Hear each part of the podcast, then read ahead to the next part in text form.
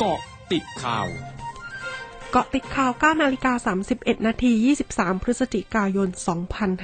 2564 ตำรวจหนึ่งกองร้อยตึงกำลังรอบทำเนียบรัฐบาล โดยปิดถนนตั้งแต่แยกนางเลิงจนถึงแยกพลหนึ่ง รถไม่สามารถสัญจรได้ หลังจากกลุ่มสหภาพคนทำงานนัดทำกิจกรรม และยื่นหนังสือถึงพลเอกประยุทธ์จันโอชานายกรัฐมนตรี ที่หน้าทำเนียบรัฐบาลวันนี้ รวมถึงมีการเล่นดนตรีสด เพื่อให้เลื่อนเปิดสถานบันเทิงเร็วขึ้น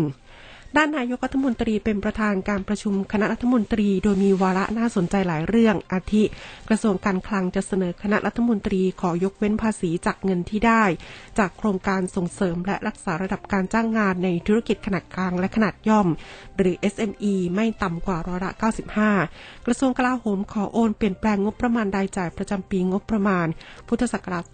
2565 เป็นเงินราชการลับ และกระทรวงพลังงานเสนอเข้าร่วมเป็นประเทศหุ้นส่วนด้านพลังงาน ภายใต้ยุทธศาสตร์สายแถบและเส้นทางของจีน นายธนากรวังบุญคงชนะโฆษกประจำสำนักนายกรัฐมนตรีเผย นายกรัฐมนตรีพอใจ มาตรการเปิดประเทศตั้งแต่วันที่ 1 พฤศจิกายน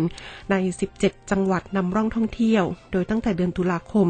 มีประชาชนออกเดินทางท่องเที่ยวทั่วประเทศผ่านโครงการ เราเที่ยวด้วยกันเฟสสามทำให้มีเม็ดเงินเข้าสู่ระบบ ภาคอุตสาหกรรมท่องเที่ยว และบริการแล้วกว่า 5,186.1 ล้านบาท พร้อมทั้งเตรียมเปิดพื้นที่นำร่องท่องเที่ยวเฟสสองเพิ่มเติม16 จังหวัด วันที่ 1-31 ธันวาคม และเตรียมแผนขยายพื้นที่นำร่อง ท่องเที่ยวเพิ่มเติมอีก 12 จังหวัด ตั้งแต่วันที่ 1 มกราคม 2565 รวมเป็น 45 จังหวัด นอกจากนี้นายธนกรระบุว่ามีนักเรียนประสงค์ฉีดวัคซีนโควิด -19 4.06 ล้านคน จากจำนวนทั้งหมด 5.08 ล้านคน โดยนักเรียนที่รับวัคซีนเข็มหนึ่งแล้ว 3.68 ล้านคน คิดเป็นร้อยละ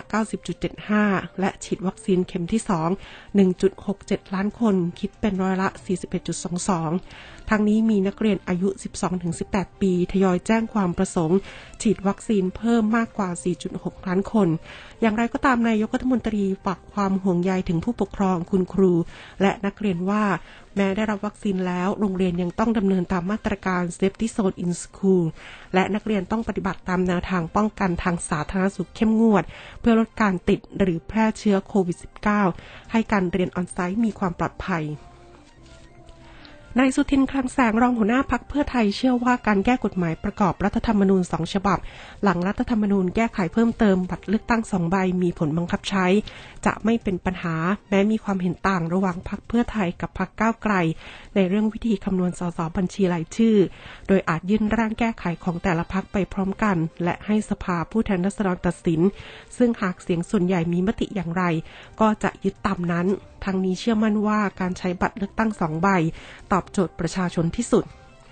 สำนักงานสาธารณสุขจังหวัดชลบุรีรายงานผู้ติดเชื้อโควิด -19 รายใหม่วันนี้ 147 ราย เชื่อมโยงจากคลัสเตอร์เขตพื้นที่ฐานเรือ คลัสเตอร์ผู้ประกอบการในพื้นที่ สัมผัสกับผู้ป่วยยืนยันก่อนหน้า และมีอาชีพเสี่ยงพบปะผู้คน รวมยอดผู้ติดเชื้อสะสมระลอกใหม่ 16,306 ราย รักษาหายเพิ่ม 246 ราย รวมรักษาหายแล้ว 13,462 ราย ยังรักษาอยู่ 2,091 ราย เสียชีวิตเพิ่ม 1 ราย รวมผู้เสียชีวิตสะสม 753 ราย โฆษกทำเนียบข่าวของสหรัฐเผยวันนี้ประธานาธิบดีโจไบเดนของสหรัฐวัย 79 ปี มุ่งหมายที่จะลงสมัครรับเลือกตั้งประธานาธิบดีสหรัฐอีกสมัยในปี 2567 ขณะที่นายไบเดนได้รับคะแนนนิยมลดลงในช่วงไม่กี่เดือนที่ผ่านมาทำให้สมาชิกบางส่วนของพรรคเดโมแครตสงสัยว่านายไบเดนจะลงชิงตำแหน่งผู้นำสหรัฐอีกสมัยหรือไม่